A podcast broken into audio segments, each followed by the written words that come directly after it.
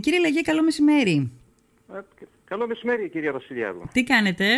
Μια χαρά. Να εικάσω και να φανταστώ ότι στη Λήμνο έρχεστε. Και όχι αραιά και πού. Δυστυχώς θα έρθουμε σπάνια. Σπάνια έρχεστε. Είχα έρθει πέρυσι το Σεπτέμβριο για πολύ λίγες μέρες, αρχές Σεπτέμβρη, και μάλιστα πέτυχα κακοκαιρία τότε. Αλλά είχα να έρθω αρκετά χρόνια.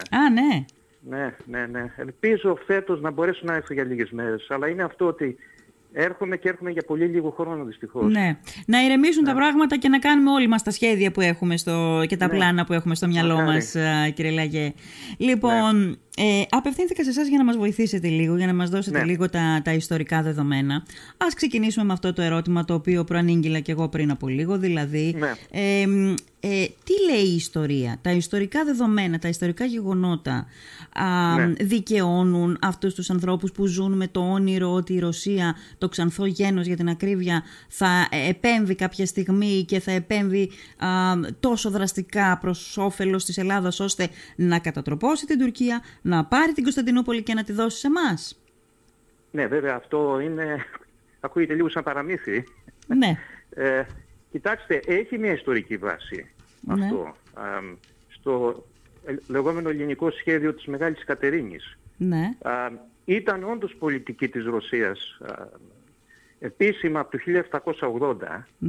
1780 να αντικατασταθεί η Οθουμανική Αυτοκρατορία από μια νέα Βυζαντινή Αυτοκρατορία με πρωτεύουσα την Κωνσταντινούπολη και ως πρώτο ηγεμόνα το δεύτερο εγγονό της Μεγάλης Κατερίνης. Ναι. Και γι' αυτό το λόγο τον ονόμασε Κωνσταντίνο. Ναι. Δηλαδή το όνομα Κωνσταντίνος δεν υπήρχε στην βασιλική, στην τσαρική οικογένεια. Ναι, ναι. Και τον ανέτρεψε ως Έλληνα. Ναι. Είχε Ελληνίδα τροφό, είχε δασκάλους ελληνικών, έμαθε πρώτα να μιλά ελληνικά. Αυτό ήταν στο σχέδιο της προκειμένου να βγει η Ρωσία στη Μεσόγειο, διότι είχε ολοκληρωθεί η κατάκτηση της Μαύρης Θάλασσας, περιοχή που είναι η Κριμαία, τα παράλια της Γεωργίας, κομμάτι της Ουκρανίας, ανήκαν στην Οθωμανική Αυτοκρατορία μέχρι περίπου το 1770. Οπότε, για να το κάνει αυτό, να το εκτελέσει αυτό, η Μεγάλη Κατερίνη, πολύ σοφά σκεπτόμενη, είπε ότι θα εκμεταλλευτεί τους υπόδουλους Έλληνες σε αυτό. Δηλαδή αυτό το προωθούσαν οι πράκτορες της Ρωσίας. Δεν ήταν... όντως ήταν κάτι που προσπάθησε να το κάνει η Μεγάλη Κατερίνη. Δηλαδή προσπάθησε να κερδίσει την Τουρκία, να πάρει εδάφη από την Τουρκία και έλεγε στους Έλληνες, ότι στους υπόδουλους Έλληνες, ότι ξεσηκωθείτε, εγώ αυτό είναι το σχέδιό μου και θα σας δώσω την Κωνσταντινούπολη. Ναι, προσέξτε λίγο, τα γεγονότα ξεκινάνε το 1768, βέβαια τώρα θα σας αναφέρω κάποια ιστορικά γεγονότα, αλλά είναι σημαντικό να τα ξέρουμε, ώστε να μιλάμε τεκμηριωμένα. Έχουμε τα περίφημα Ορλωφικά. Όταν έχουμε την πρώτη επέμβαση της Ρωσίας στην κατεχόμενη Ελλάδα, στείλανε τότε το στόλο, ξεσηκώθηκαν οι Πελοποννήσιοι εναντίον των Τούρκων, στη συνέχεια έχουμε γεγονότα στο Αιγαίο και στη Λήμνο. Πολιορκήθηκε το παλιό κάστρο, στο λεγόμενο κάστρο τότε. Όλα αυτά λοιπόν έδειξαν στους υπόδουλους Έλληνες ότι όντως οι Ρώσοι πράγματι ήθελαν να διώξουν τους Τούρκους. Βέβαια αυτό δεν σήμαινε ανεξάρτητο ελληνικό κράτος. Σήμαινε, θα φτιάχνανε ας πούμε ένα κράτος, το οποίο, προσέξτε, δεν θα προσαρτούνταν στη Ρωσία. Αλλά... θα ήταν, υποτίθεται, μια νέα Βυζαντινή Αυτοκρατορία με ένα Ρώσο αυτοκράτορα, με Έλληνες υπήκους κτλ. Αλλά μην ξεχνάμε εδώ επίσης και ένα πολύ σημαντικό που έχει να κάνει με τη θρησκεία. Οι Ρώσοι είναι Ορθόδοξοι. Οπότε και αυτό σε συνδυασμό με το γεγονός ότι θα καταλιόταν η Οθωμανική Αυτοκρατορία, θα είχαμε δηλαδή μια ομόδοξη δύναμη που θα ανεύθυνε την Βυζαντινή Αυτοκρατορία.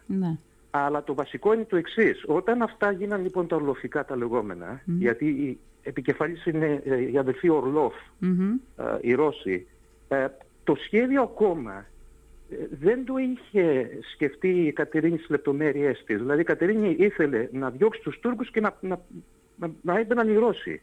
Αυτό ξεκίνησε να το συλλαμβάνει Από το 1779 που γεννήθηκε ο δεύτερος εγγονός της, mm-hmm. Και το έκανε πολύ συστηματικά. Προσέξτε, πέρα από το θεωρητικό, όπως σας είπα, ωφέλησε τον ελληνισμό πάρα πολύ στο εξής. Mm-hmm. Χιλιάδες Έλληνες μετανάστευσαν στην περιοχή που είναι σήμερα η Ουκρανία, mm-hmm. Και η Κριμαία. Και έφτιαξαν τις ελληνικές πόλεις τότε, αυτές που βλέπουμε τώρα. Δηλαδή Μαριούπολη, ναι. Νελιτόπολη, Χευτόνα. Βυσσός.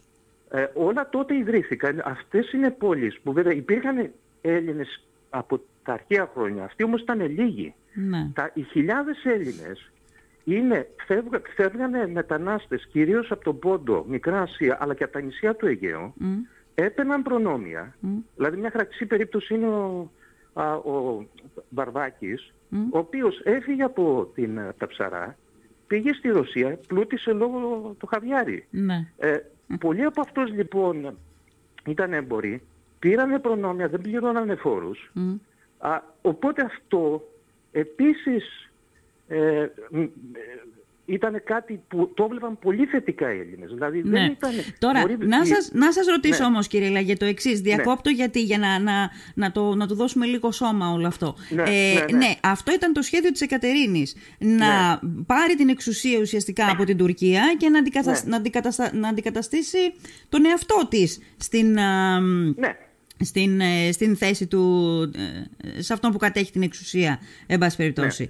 Και το είπατε πριν από λίγο ότι το χρησιμοποίησε όλο αυτό και προς τους Έλληνες, ότι ξεσηκωθείτε, πώς θα επέμβω εγώ, πώς θα βάλω πόδι, ας πούμε, εκεί, να χρησιμοποιήσω τη βοήθειά σας. Ναι, λοιπόν, όμως αυτό ήταν ένα σχέδιο που υπήρξε τότε και που ποτέ δεν υλοποιήθηκε και το οποίο απέτυχε. Πώς απέτυχε, για πείτε μου πώς απέτυχε. Ναι, πώς απέτυχε. Έχουμε τον Ρωσοτουρκικό πόλεμο, ξεκίνησε το 1787, mm-hmm. Τελείωσε κάπου το 1794, είναι ένας από τους πολλούς Ρωσοτουρκικούς πολέμους, ναι. Όπου το μόνο που βγήκε, δηλαδή είδε η Κατερίνη δεν είχε τις δυνάμεις να το κάνει, γιατί mm-hmm. Επίσης είναι άλλες μεγάλες δυνάμεις, mm-hmm. η Αγγλία, η Γαλλία, η Πρωσία, ήταν εναντίον αυτού του σχεδίου. Ναι. Διότι αυτοί ήθελαν να τους συνέφερε να παραμείνει η Οθουμανική Αυτοκρατορία όπως ήταν. Ναι. Ένα αποτέλεσμα όμως από αυτόν τον πόλεμο ήταν να παραχωρήσουν αυτονομία οι Τούρκοι στη Μολδοβλαχία. Και αυτό επίσης είναι πολύ σημαντικό, γιατί οι άρχοντες που πήγαν εκεί ήταν όλοι Έλληνες μετά. Ναι, ναι. Γι' αυτό έχουμε τα μεγάλα τζάκια των Υψηλάντιδων, mm-hmm. Τους Μαυροκορδάτους και πολλούς άλλους. Ναι. Αυτοί δηλαδή είναι γίναν άρχοντες. Ναι. Τι συνέβη λοιπόν? Ας πούμε παράδειγμα η οικογένεια Ψιλάντη. Αυτοί φύγαν από τη Μολδοβλαχία, πήγαν στη Ρωσία και έγιναν πρίγκιπες. Γι' αυτό λέει ο πρίγκιπας Αλέξανδρος ή ο πρίγκιπας Δημήτριος Ψιλάντης. Ναι. Γίναν αριστοκράτες. Ναι. Αυτοί. Και μετά τους φέραμε πίσω, ήρθαν πίσω ουσιαστικά οι Ψιλάντες για να ξεκινήσει η Επανάσταση του 1821. Ναι, προσέξτε όμως που διαφάνηκε ότι το σχέδιο πια αυτό ήταν μια χήμερα. Δηλαδή τελείωσε με τη Μεγάλη Κατερίνη, με την Επανάσταση του 1821. Ναι. Αυτό... Πριν πάμε στην Επανάσταση λίγο του 1921, το 1798, πότε τελείωσε, είπαμε, το 1794 τελείωσε ο... Το 1794 είχαμε συνθήκη στο Ιάσιο. Ναι. Οι Ρώσοι όμως συμμάχησαν με τους Τούρκους για τα Επτάνησα, έτσι δεν είναι? Βέβαια, ναι. Πείτε μας λίγο τι έγινε εκεί. Ναι, γιατί η Ρωσία ως μια μεγάλη δύναμη κοιτούσε να εξυπηρετεί τα συμφέροντά της. Ναι. Ναι, δηλαδή η αποστολή της Ρωσίας δεν ήταν να εξυπηρετήσει τα ελληνικά συμφέροντα. Mm-hmm. Τα ελληνικά συμφέροντα τα εξυπηρετούν οι Έλληνες. Ναι, ναι. Έτσι είναι. Όλες οι χώρες κοιτάνε το συμφέρον τους. Mm-hmm. Από τη στιγμή λοιπόν που υπήρξε αλλαγή στην πολιτική, αυτό που είπατε ότι συμμάχησαν τους Τούρκους για τα Επτάνησα, ήταν διότι εκείνη τη συγκεκριμένη ιστορική στιγμή θεώρησαν, επειδή υπήρχε ο κίνδυνος της Γαλλίας, του Ναπολέοντα, υπάρχει μια προσέγγιση αυτών των δύο δυνάμεων. Mm-hmm. Αυτό λοιπόν συνεχίστηκε, για να πάμε σε αυτά που μας ενδιαφέρουν, και το 1821. Ναι. Το 1821 δεν ήταν στα συμφέροντα της Ρωσίας να ξεσηκωθεί ο ελληνισμός. Mm-hmm. Άσχετο ότι η Φιλική Εταιρεία, και πολύ σωστά, άφηνε έντονο υπονοούμενο ότι οι Ρώσοι θα βοηθήσουν τους Έλληνες. Ναι. Και είναι κυρίως εξαιτίας αυτού που αυτή η εντύπωση έμεινε μετά. Ναι. Διότι αυτές οι χιλιάδες οι Φιλικοί, προσέξτε, οι Φιλικοί έφτασαν να είναι 30-40 χιλιάδες Έλληνες. Τους έλεγαν λοιπόν όλους αυτούς ότι ξεσηκωθείτε και θα είναι η Ρωσία που θα έρθει να απελευθερώσει την Ελλάδα. Ναι. Το οποίο πράγμα που δεν έγινε. Ναι. Όχι απλώς δεν έγινε. Να βρεθεί μια δικαιολογία προκειμένου να ξεσηκωθούν οι Έλληνες και η Φιλική Εταιρεία... Ως γνωστόν στην Οδυσσό ιδρύθηκε. Δηλαδή έναν από τα πολλά που συνδέει την Ελλάδα με τη Ρωσία. Γιατί ο Οδυσσός ήταν σχεδόν μια ελληνική πόλη. Ήταν από αυτές τις ελληνικές πόλεις που ιδρύθηκαν τότε. Ναι. Το αποτέλεσμα λοιπόν ήταν αυτό το περιστατικό διόνυσε αυτή την... το πιστεύω. Ναι. Δηλαδή κανονικά αυτό έπρεπε να έχει σταματήσει με το 21. Ποιο έπρεπε να έχει σταματήσει. Συνέχισαν να το πιστεύουν. Λίγο να πούμε και το εξής. Ότι το 1821 ο Αλέξανδρος Υψηλάντης κήρυξε τότε την Επανάσταση στις παραδουνάβιες ηγεμονίες και είχε ένα σύνθημα, δεν θυμάμαι ακριβώς, αλλά πάντως το σύνθημα έλεγε ότι θα μας προστρέξει μια μεγάλη δύναμη. Μια κρατεά δύναμη, και εννοούσε τη Ρωσία. Λοιπόν, παρά τις προσδοκίες του Υψηλάντη, ο Τσάρος δεν ήταν ένας από το καταδίκασε ουσιαστικά με τη συμπεριφορά του το κίνημα. Όχι επίσημα το καταδίκασε, όχι με τη συμπεριφορά. Βγήκε επίσημα ο Τσάρος και καταδίκασε τον Αλέξανδρο και τον διέγραψε από. Και ουσιαστικά τι έγινε, έδωσε άδεια στα τουρκικά στρατεύματα να... να εισέλθουν στις... Και κατεπνίγει ακριβώς, αυτό είναι η Επανάσταση. Άρα λοιπόν... Τα συμφέροντα της Ρωσίας είναι αυτό που είπα, ότι το 1921 η Ρωσία, το συμφέρον της ήταν να μην υπάρξει ξεσηκωμός των Ελλήνων. Το ότι έγινε όμως ο ξεσηκωμός ήταν πετυχημένος. Φυσικά μετά άλλαξε πολιτική. Διότι προσαρμόστηκε, όπως το ίδιο βέβαια ισχύει και για την Αγγλία και για τη Γαλλία. Ναι. Να δηλαδή σας το 1921 καμία μεγάλη δύναμη δεν ήθελε τον ξεσηκωμό των Ελλήνων. Αλλά επειδή υπήρχε αυτή η παράδοση, όπως σας είπα, όλα τις προηγούμενες δεκαετίες, πολύ σωστά, πολύ καλά, και ο Αλέξανδρος Υψηλάντης και η Φιλική Εταιρεία βγήκανε και είπαν ότι θα μας υποστηρίξει η Ρωσία. Δεν μπορούσαν να το πούνε, ας πούμε, για την Αγγλία και για τη Γαλλία αυτό. Ναι. Και περίμεναν όλοι να έρθουν οι Ρώσοι. Την Αγγλία και τη Γαλλία, κύριε Λαγέ, δεν τους πολυθεωρούμε φίλους μας. Δεν ξέρω, όχι, κακώς το λέω. Υπάρχει ένα πολύ μεγάλο ποσοστό, κακώς το λέω. Όχι, ειδικά τις μέρες που περνάμε. Ναι, η Γαλλία. Διδάσκω και στη σχολή Ικάρων. Καθηγητής εκεί, πολλά χρόνια. Δηλαδή πολλά παιδιά που μαθητές μου υπηρετούν στη Λήμνο. Τώρα που μιλάμε, πιστεύω και χαιρετίζομαι με την ευκαιρία. Αλλά θέλω να πω ότι βέβαια και η Γαλλία κοιτάζει το συμφέρον της. Το συμφέρον της αυτή την περίοδο ταυτίζεται με την Ελλάδα. Με όλα αυτά που γίνονται. Αλλά τι θέλω να πω, ότι οι διεθνείς σχέσεις βασίζονται στα συμφέροντα των χωρών. Και όταν χώρες έχουν κοινά συμφέροντα... συνασπίζονται. Το θέμα είναι το εξής. Πώς εξηγείτε εσείς, εσείς είστε ιστορικός βέβαια, είστε συγγραφέας, δεν είστε αναλυτής, αλλά εν πάση περιπτώσει μου κάνει φοβερή εντύπωση τώρα καθώς το συζητάμε. Και καθώς αναφέραμε δύο παραδείγματα, θα μπορούσαμε να αναφερθούμε και σε άλλα. Τα όνειρα, ας πούμε, του 1798 ή του 94 ή του 1821 που δεν υλοποιήθηκαν κιόλας. Δηλαδή, στην πράξη προδόθηκε ο ελληνικός λαός, ας πούμε. Γιατί τα έχουμε ακόμα, πώς φτάσαμε ακόμα να περιμένουμε ένα Κωνσταντίνο να κατακτήσει, ας πούμε, την Τουρκία, να κατατροπώσει την Τουρκία και να... Πώς γίνεται... Πού το αποδίδετε εσείς? Αυτό, να σας πω την αλήθεια, δεν είναι διαδομένο τώρα αυτό, να σας πω. Δηλαδή, μην το λέτε. Αν περιμένει κανένας να σηκωθεί ο μαρμαρωμένος βασιλιάς και αυτά, κοιτάξτε με το 1922 εκεί αυτό τελείωσε με τη μικρασιατική καταστροφή αυτό.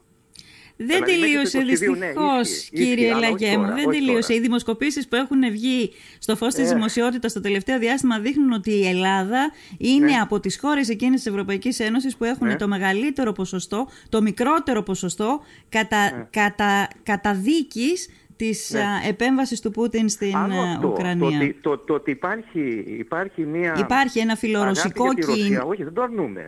Αλλά όχι ότι ακόμα και αυτοί που υποστηρίζουν σε εισαγωγικά τη Ρωσία. Ναι. Δηλαδή υποστηρίζουν την έννοια ότι έχουν μια συμπάθεια. Ναι. Δεν είναι ότι περιμένουν... Δεν το αποκλείω ότι όντως υπάρχουν αυτοί. Αλλά πιστέψτε με, πολλοί το γιατί... Πολλοί περιμένουν ότι θα έρθει το ξανθογένος, ότι θα βρυχηθεί η ρωσική αρκούδα και θα καταπνίξει τους εχθρούς της Ελλάδας. Θέλω να σας ρωτήσω... Δεν κάνω παρέα με τέτοιους ανθρώπους. Κύριε Βασιλιάδου, ειλικρινά σας το λέω. Δηλαδή, θέλω να πω, δεν το αποκλείω ότι όντως υπάρχει αυτό σε κόσμο, αλλά... Να σας πω εγώ την αλήθεια, δεν τους ξέρω. Θέλω να μου πείτε κάτι άλλο, όσο πιο σύντομα μπορείτε. Τα γειτονικά κράτη της Ρωσίας, ποιες ήταν διαχρονικά οι σχέσεις τους? Όταν λέτε τα γειτονικά κράτη, εννοείται τις πρώην Σοβιετικές Δημοκρατίες. Ναι. Επειδή εκεί πέρα όμως δεν το κατέχω αυτό το θέμα, γιατί μιλάμε τώρα, αυτό είναι σύγχρονη ιστορία. Λέτε για την Ουκρανία, Λευκορωσία. Σωστά. Mm-hmm. Ναι, αυτό είναι μετά τη διάλυση της Σοβιετικής Ένωσης. Ναι. 1991. Ωραία, λοιπόν. Αλλά βέβαια αυτό είναι περισσότερο αντικείμενο των διεθνολόγων. Ναι, γιατί έχετε δίκιο. Λοιπόν, σας ευχαριστώ για όλα όσα μας είπατε. Ρίξαμε τη ματιά μας σε κάποια ιστορικά γεγονότα που δείχνουν ότι δεν είναι τα πράγματα ίσως έτσι όπως. Δηλαδή και όποτε τα δύο κράτη ήρθαν κοντά ήταν γιατί εξυπηρετούσαν κάποια συμφέροντα, και η Ρωσία, δεν το κάνει μόνο η Ρωσία, αλλά η Ρωσία και ως υπερδύναμη πάντοτε ήταν το κριτήριό της, το μοναδικό ήταν το συμφέρον της, τα συμφέροντά της. Λοιπόν, κύριε Λαγέ, σας ευχαριστώ θερμά, να είστε καλά. Σας ευχαριστώ πάρα πολύ, κυρία Βασιλιάδου. Πολλά χαιρετίσματα στην αγαπημένη Λήμνο. Και θα τα πούμε και από κοντά, αν πάνε όλα καλά. Να είστε καλά. Να είστε καλά. Γεια σας.